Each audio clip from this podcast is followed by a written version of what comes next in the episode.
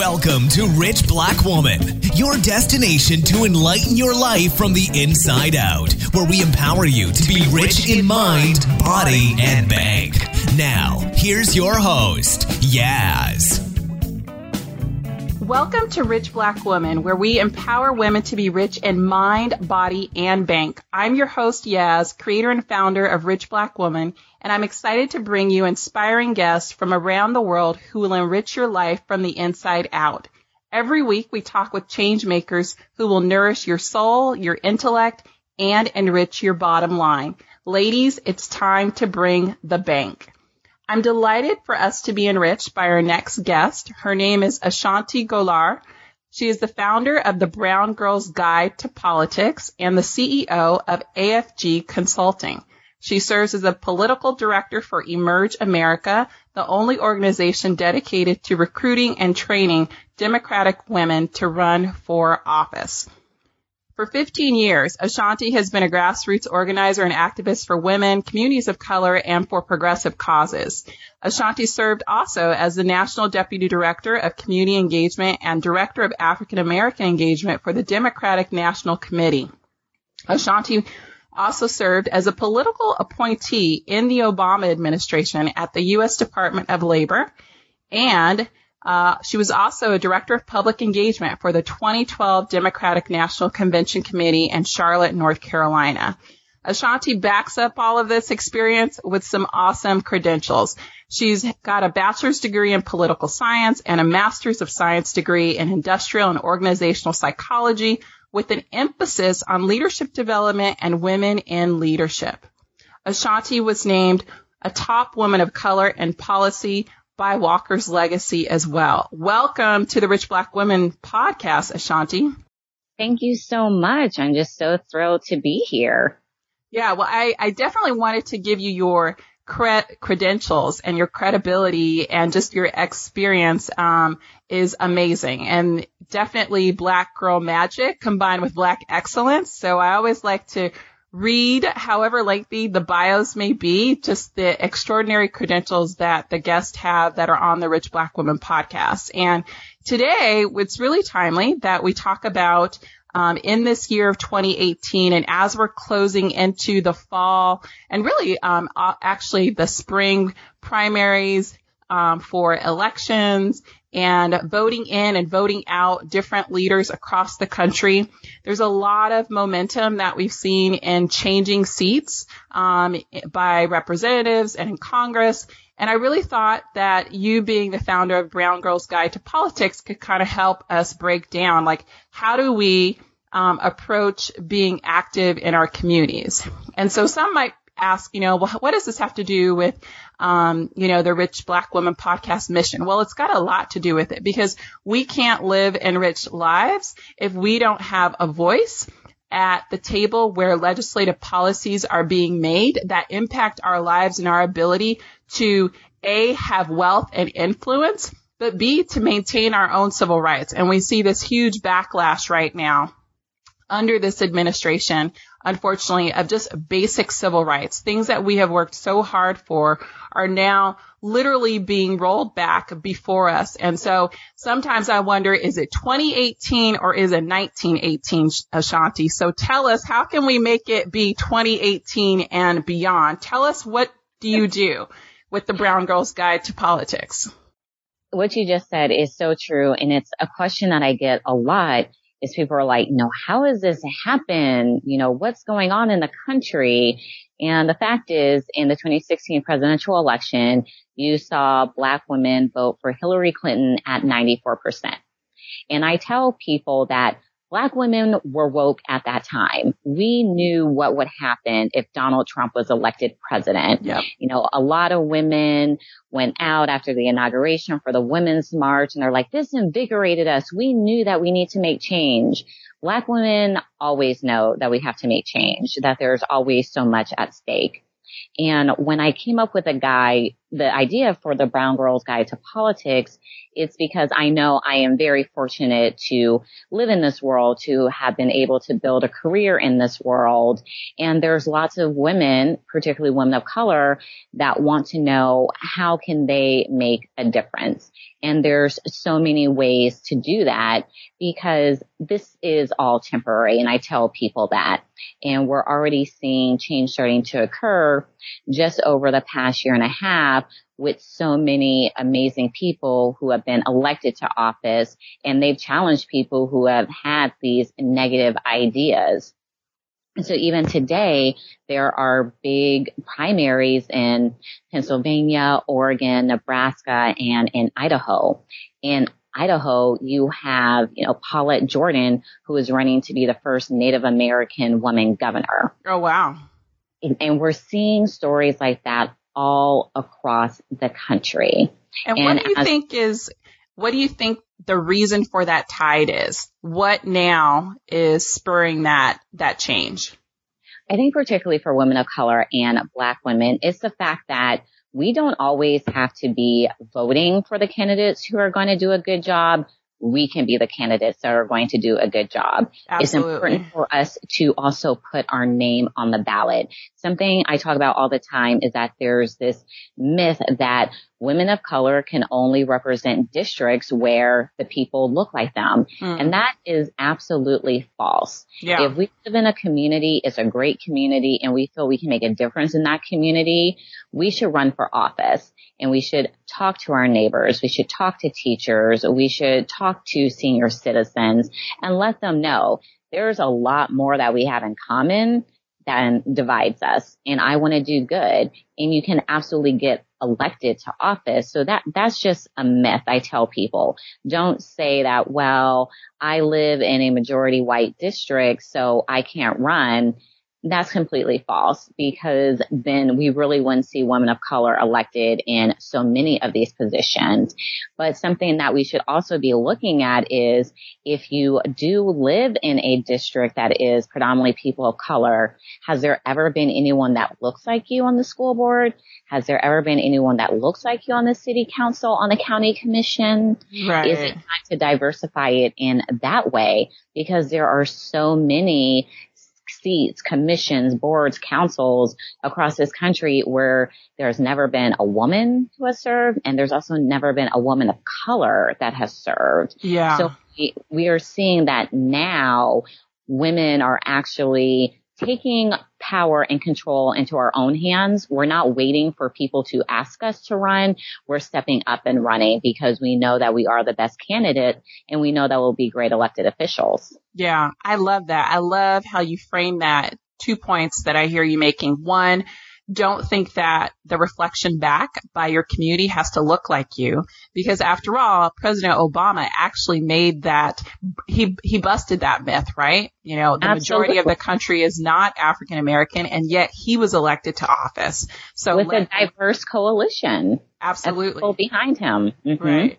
And then secondly, I love the emphasis that you put on we're not waiting anymore. We're realizing that we can be the change makers and that we have the ability to do so. Because that's something that I have um, really seen kind of take forward is this notion that, you know, women can't lead. And what I love about the momentum over the past year and a half, as we've seen this kind of growing wave of women up front, is that women are saying, hey, we don't have to ask for permission you know, let's take authority and let's take the, our rightful leadership roles because we can lead. Um, what do you say to women who might be on the fence for running for office or thinking, um, you know, that they don't have what it takes? And then also, can you address like the financial aspects?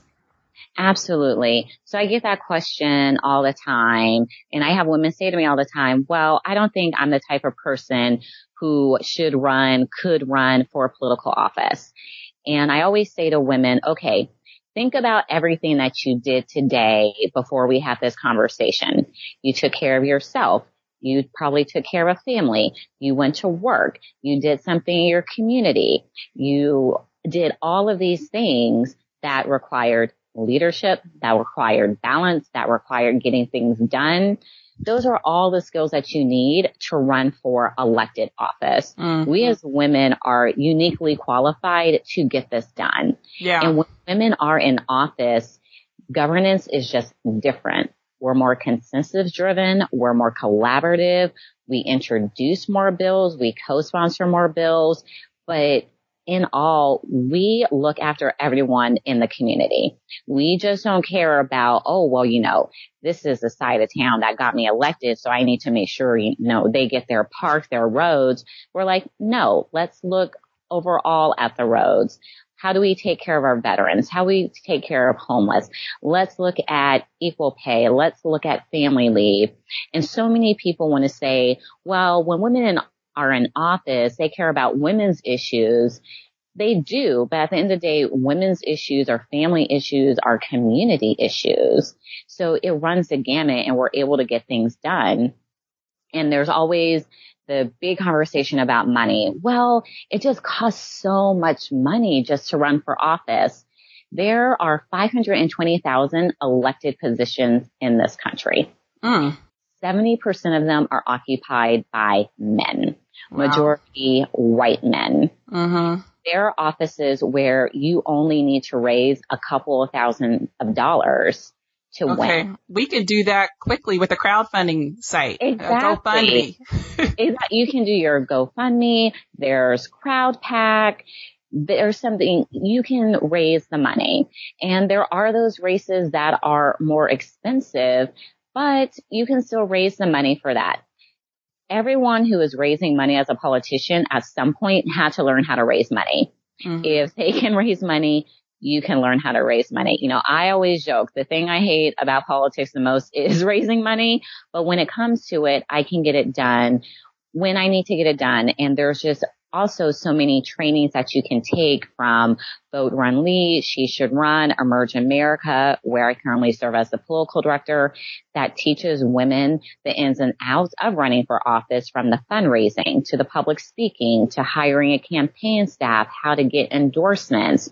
And it is overwhelming because running for office is hard. If it was easy, everyone would do it, but don't let it intimidate you because there are so many resources out there. Right. A lot so you- of women, yeah. And a lot of women, when they do run for the first time, they are heavily outspent. But what you don't have in dollars, you can make up in knocking doors. Mm. Because not everyone who is in elected office has the most money in the bank.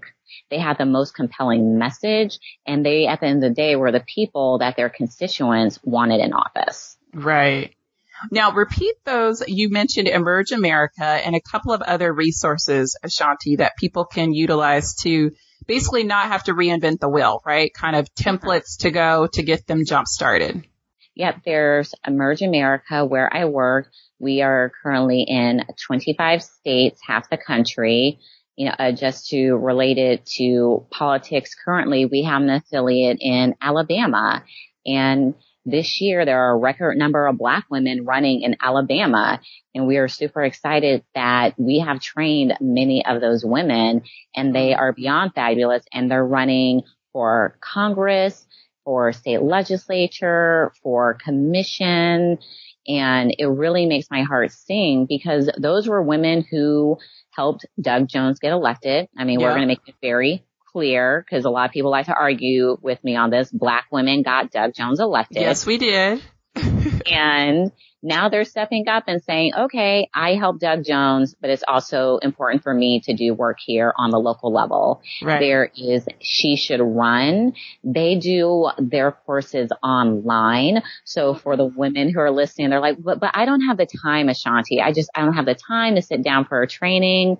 You can go to Vote Run Lead eh, too, and they have online trainings as well. So between Emerge America, Vote Run Lead, She Should Run, we absolutely have you covered to get the skills that you need to start along this journey. That's awesome. I'm definitely feeling and seeing actually in my own local district more uh, women running. I noticed a local um, Asian woman of color running for an office. And it's very interesting that you mentioned that we are able to do it all being women. And I think, um, in terms of just the fact of so many things that we do where we, we're multitasking. You're getting uh, kids together for school. You're paying bills. There's all these administrative things. And to your point, you know, you don't have to be a rocket scientist to run for office.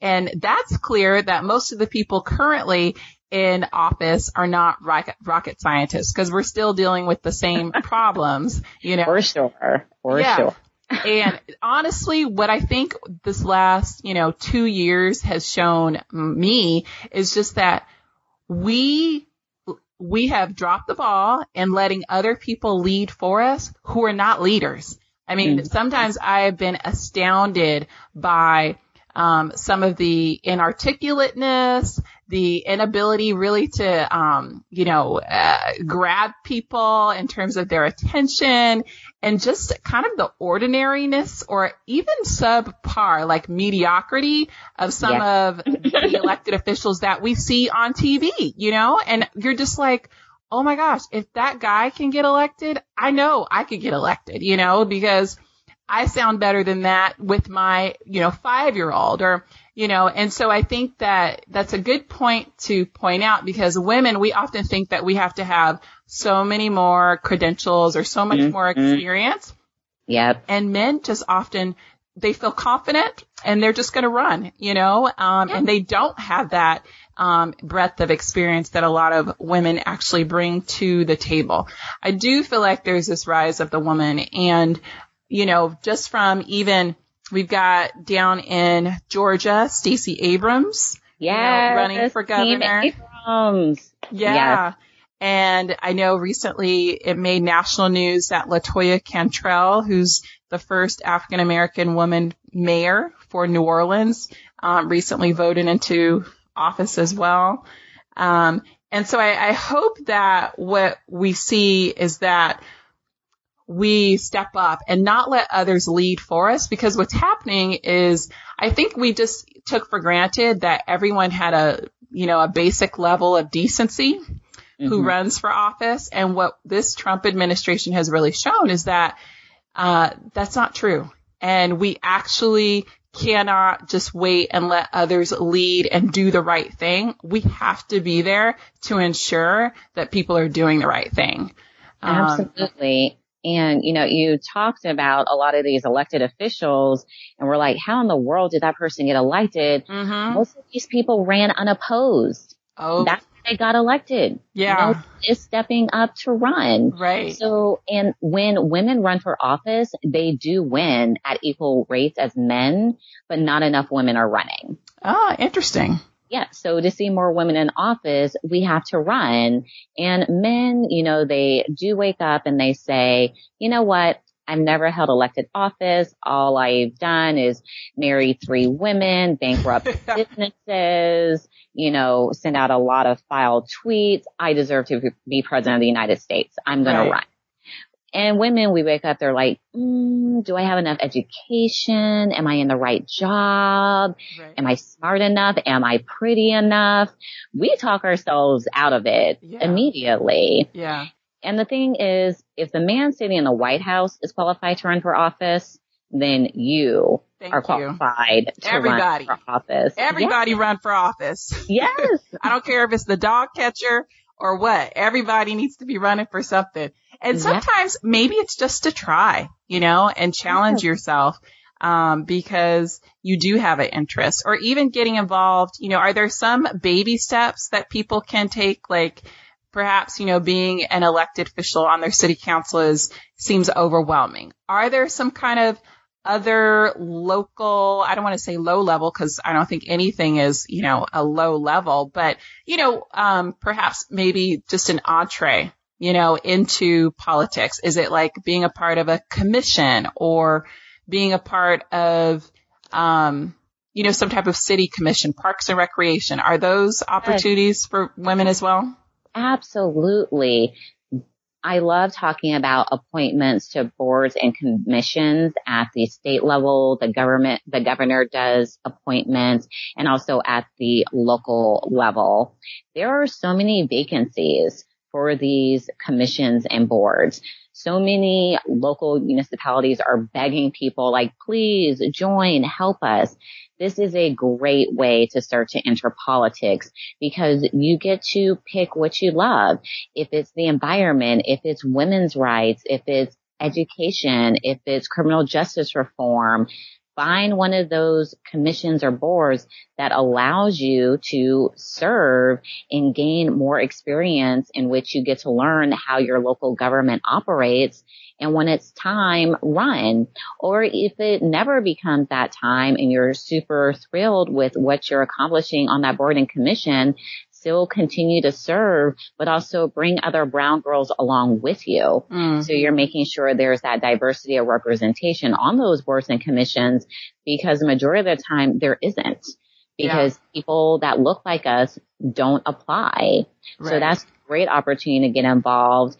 And people ask me all the time, well, how did you get involved, A'shanti? I volunteered.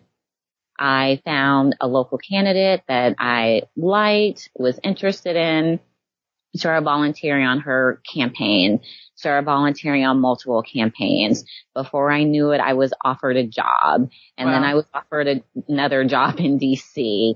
And honestly, it was volunteering, knocking doors, phone banking, stuffing envelopes, taking mm-hmm. out the trash that got me here.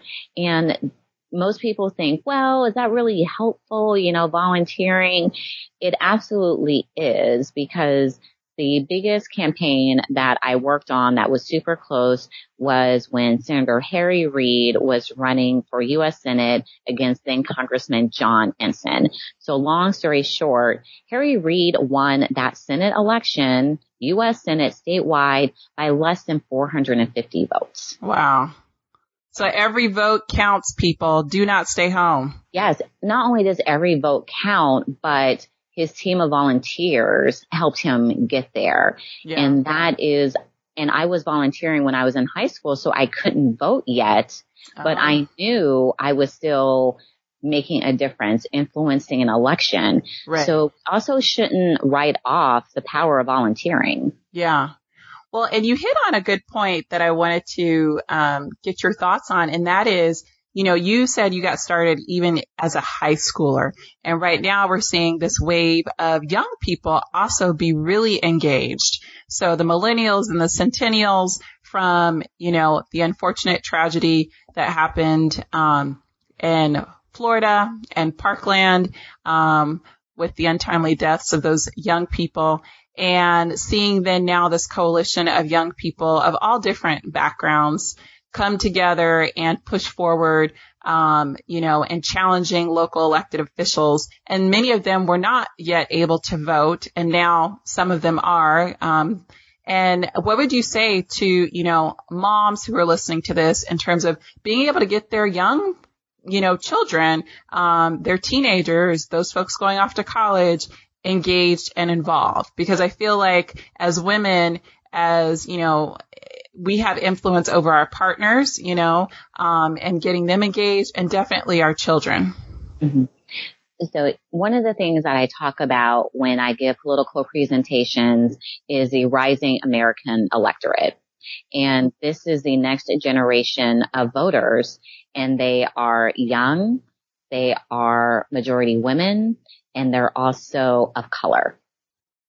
So these are going to be the people you know, within the next few years who are not only voting, who are going to start running for elected office. And they are what the country is going to look like in the future. So for me, when I saw the Parkland students, it just warmed my heart to see them standing up and fighting for this. I love the fact that they were so self-aware with the publicity that they're getting. They're like, wait, why are you paying this much attention to us, but not to Black Lives Matter mm-hmm. and the other kids that don't look like us that are facing the same things and brought them in to the conversation. Right. It's important to let your kids know that they may not see it now, they may not feel it now, but politics impacts every single day, every single part of their lives, especially for people of color. Yeah. For us, politics isn't something where it's a viewpoint. For us, it really drives our existence. Everything about our lives as people of color is political. Yeah. And if we aren't involved, that means that someone else is going to make that decision, good or bad. As recently at the United States Women's Summit, and there was a Black Women's panel moderated by Angela Rye. It had Glynda Carr from Higher Heights and Mayor Aja Brown from Compton. And she's a young mayor and she talks about how and I loved how brutally honest she was. She said there's basically all of these senior citizens who are showing up and trying to decide everything that happens in the city. And I'm trying to remind them like, you're only going to be here a few more years. right. So you're trying to influence everything to work for you, but I need to make sure that I'm doing things for the next generation. And she was very honest that like, look, young black people, just because there's a black people coming to these meetings, you know, talking, fighting, they're not representing your interests. They're representing theirs. Right. So don't assume because someone looks like you is showing up to the meetings and they're in the room that they're really going to care about what you care about. You need to be in the room as well. And that is something we absolutely have to teach our young people. And just the more informed you are about politics, just the better decisions you're able to make when you start voting for candidates. And you should absolutely question candidates too. Right. Like know where they stand on the economy, on healthcare, environmental issues. Something I'm very passionate about is criminal justice reform. 90%, 90% of prosecutors are white men. Yeah, we need to change that one, especially. We have to. Yeah. Just more women in law enforcement because we can't talk about changing the criminal justice system without changing the faces of the people who make criminal justice decisions. Absolutely so you have to educate yourself, you know, just as soon as you can. And it's just not voting no longer is enough. Is like yeah. you really have to take the time, the energy to be present in what's happening politically in your community. I love that because we see voting as kind of a bare minimum. And to your point, voting is no longer enough. There are all these other kind of forces that are, you know, being kind of thrust upon uh, us people of color. And we we don't have the luxury unfortunately to check out. We need to keep abreast of what's going on around us. Um, even if it means just checking in you know i know some people some of my friends who um, you know did decided not to vote you know um, or sometimes um, we can get a little too over uh, over philosophical, right? Mm-hmm. So I've heard some people say, well, Hillary and Trump, they kind of both stand for the same thing. They're both, uh, you know, the same side of the coin. Yeah. And I was like, mm, no, first of all, uh, one person we could probably work with. The other person, we now see who they really, really are, you know, and we knew that ahead of time, but a lot of people kind of over philosophized, you know, oh, they're the same. And we lost that vote, you know, and so there are a lot of people who I think um, are overthinking things too. Like sometimes you need to just make a decision in a chess game, you know, and see who is the best person for this time. And then we can work on shaping and molding other things that we want to get out of this person. Um, but you know, if you vote in the wrong person, you're not going to have any ability to, you know, hold them accountable and to push them towards doing what's right for our community and our larger society. And we see that happening now, you know? You know, I tell people all the time, I voted, so I have a right to complain the way that I do. Okay. You know? Yeah. and if you didn't vote, then shut up. exactly. Like that's how I feel. If you don't vote, you lose your right to complain. Yeah. Because you had the opportunity to make a decision to have your voice heard. And if we're going to act as if every single politician has to be perfect, then there's going to be nobody to vote for. Okay. You know, that's just the reality. You have to choose someone and realize that they're going to be flawed humans are flawed. Yes. And, you know, just to put this in more context with black women, you mentioned Stacey Abrams. I'm a huge Stacey Abrams fan. I sit on her leadership council. I became enraged a few weeks ago when her opponents started attacking her saying, well, she has all of this debt. So she's not qualified to run for office. And I immediately thought, okay, so having debt makes you not qualified to run for office, then that means the majority of this country right. is qualified to run for office. I mean, there was definitely some racism and sexism in the attack, but right. the bottom line message is they were saying that political office is only for a certain class of people in this country. Wow. That's yeah. what they were saying, that yeah. you have to be rich, independently wealthy, you know, retired, you know, they were basic, it was code for me for rich white man. Yep. You know, and that's not democracy. woman. It is not. not. democracy. And so that's what's really being threatened here too. I think that we're with the Trump administration, we really realize how fragile democracy really is and how we don't have actually as many checks and balances that we thought were in place actually aren't there. You know, the fact that um, Donald Trump could uh, not show his taxes, the fact that we we've seen so many horrendous kind of rollbacks in just a matter of months shows us that we don't necessarily have um, all the solid checks and balances that we thought we even had with three different you know branches of government, and just how fragile um, our our political and our community life is, and so we oh, have yes. to be engaged in it. It's you know a matter of survival, and it's also a matter of being able to thrive. So. With that, I love what you're doing. How can people um, get engaged with your uh, Brown Girls Guide and platform? How would we do that? Yeah, so you can visit our website. It is www dot the BG guide. So the BG for Brown Girls Guide dot com. You can also just do a Google search for the Brown Girls Guide to Politics and it will pop up.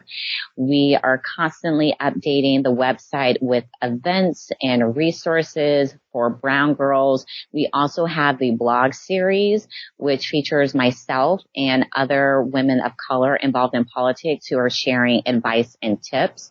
Um, I actually love the blog that went up today. It's from Stephanie Olarte, who is a disabled Latina from Rhode Island.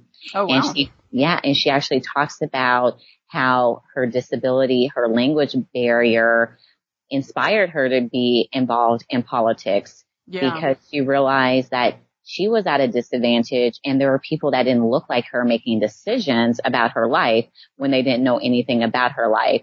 It's a very inspiring blog post and she's someone that I'm so grateful to call a friend. We're also on Twitter and Facebook, also at the BG Guide. You know, please give us a follow and on our social media platforms, we're also sharing articles about brown girls in politics.